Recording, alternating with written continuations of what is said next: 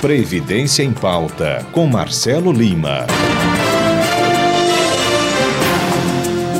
No Previdência em Pauta de hoje, vamos falar sobre a reclusão, um benefício que traz muitas dúvidas, uma vez que muitos acreditam que esse benefício é para o preso. O preso tem que pagar pelo que ele fez à sociedade. Esse benefício pertence aos dependentes, desde que esse preso, claro, antes de ser preso, tivesse pago previdência por 24 meses e também numa condição específica de ser baixa renda, ganhar até R$ 1.503,25, sem contar o fato da esposa, companheiro ou companheira, né, ter 24 meses de não estável casamento, senão o benefício é proporcional. Tem que atender esses requisitos para que os dependentes recebam. Dependente de três classes, dependente da classe 1, né, os pais, nesse caso, e entram na classe 2, né, na classe 1 seriam esposa, esposo, companheiro, companheira e filhos menores de 21 maiores inválidos. Na 2, os pais, como eu já falei. Na 3, os irmãos menores de 21 ou maiores inválidos. Nesse caso específico, uma classe né, exclui a outra. Se é a primeira, a segunda não recebe, e da segunda, a terceira não recebe. É importante frisar que o valor máximo a ser pago desse benefício é um salário mínimo. E como falei, para os dependentes, nunca é demais relembrar isso.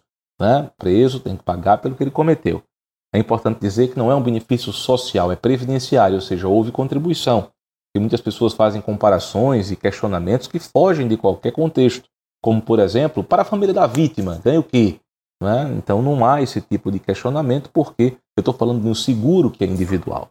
Essas outras situações são vistas pelo Estado. Se há alguma indenização para as famílias, as pessoas, enfim, que sofreram algum tipo de, de, de prejuízo, aí cabe ao Estado fazer uma indenização. No caso nosso, é um regime né, que você tem como contribuir e ter acesso a benefícios se acontecerem alguns fatos geradores, entre eles a prisão né, desse, dessa pessoa, desse segurado, basicamente em regime fechado.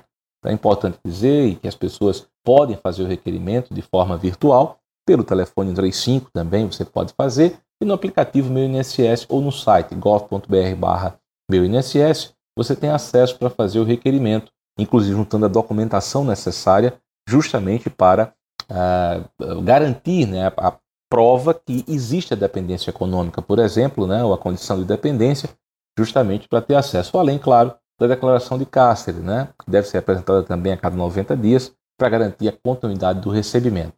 Uma vez feito isso, é né, só aguardar né, o resultado, colocando a documentação diretamente pelo aplicativo, pelo site, você vai ter acesso sim também para acompanhar o processo. Tempo mais de 30 a 90 dias para que haja conclusão. Esse foi o Previdência em Pauta de hoje. Até a próxima.